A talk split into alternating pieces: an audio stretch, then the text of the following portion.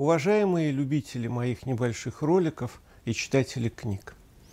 Сегодня мы продолжаем э, наши опыты, связанные с анализом человеческой эволюции в условиях карантина. Вот. Ну и сегодняшняя передача называется «Прелести сортинга», потому что она является чистым воплощением того, что я описываю в книжке «Церебральный сортинг». Почему? Ну, потому что на своих глазах видим, как это осуществляется, ну, то, что описываю в книге. А именно, как происходит замена одной конструкции мозга, архаичной, которая была в предыдущем поколении, на совершенно новую современную.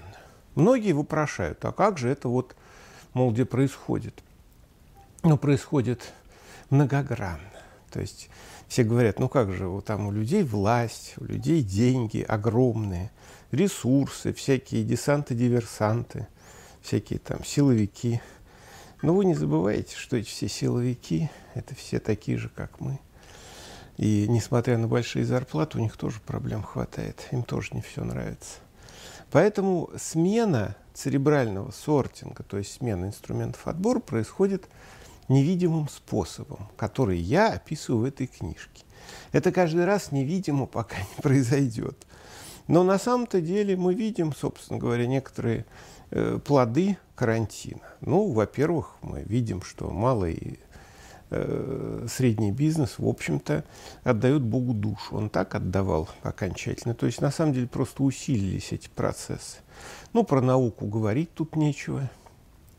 Это вообще прелестно потому что э, там научный сотрудник с кандидатской степенью, с 20-летием, с 20-летним опытом работы, он, например, сейчас получает 50 тысяч рублей.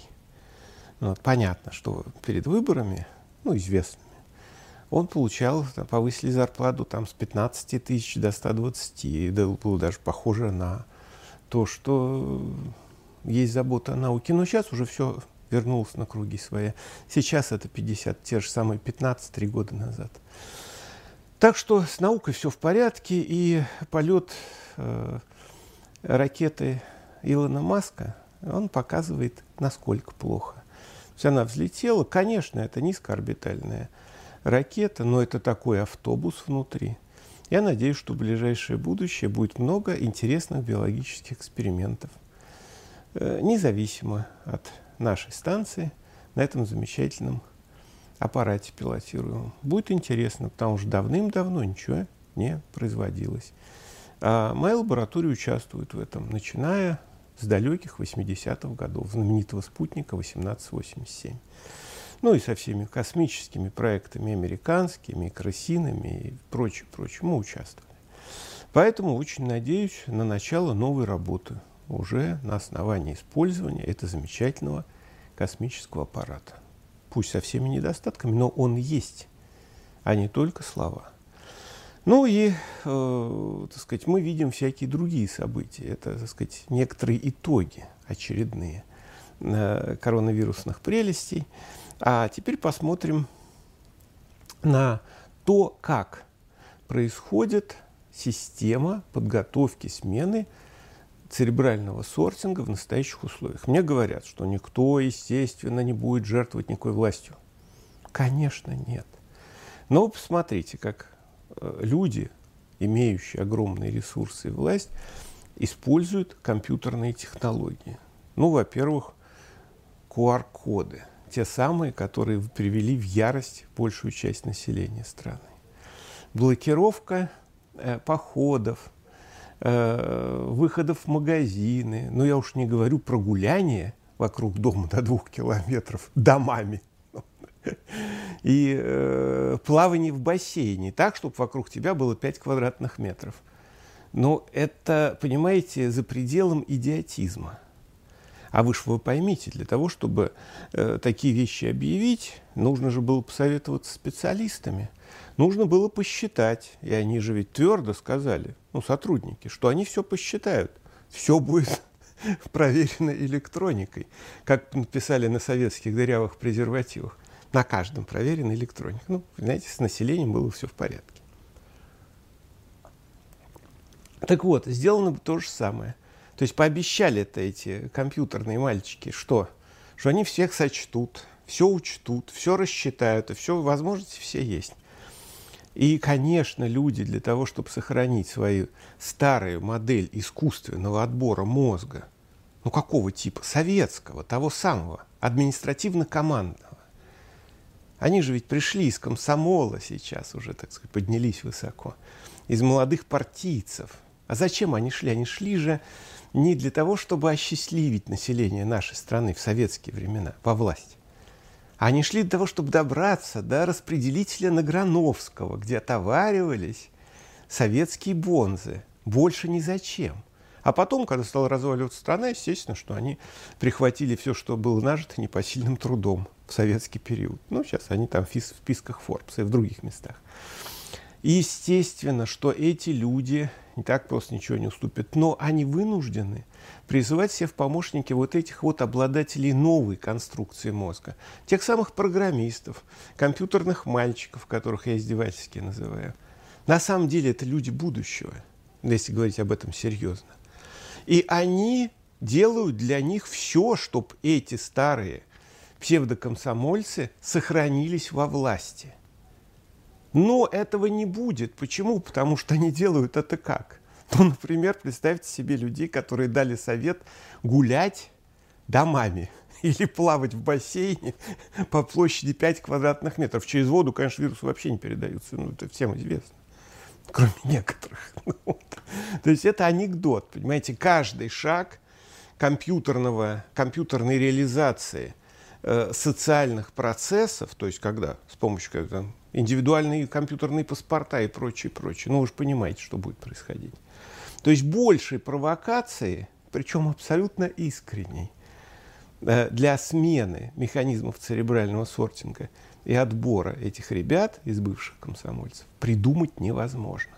Поэтому я могу только сказать, что понимают это эти программисты, организаторы этих компьютерных процессов, не понимают. Для эволюции это никакого значения не имеет. Вот эта штука работает независимо от них. И они ее не контролируют. Нет, по ней, о ней можно прочитать, как ее контролировать в моих книгах. Но их, слава богу, судя по тиражам, особенно никто не читает. Поэтому секретное знание, самое секретное знание, оно растиражировано, но не употребляется. В чем залог значит, нашего успеха?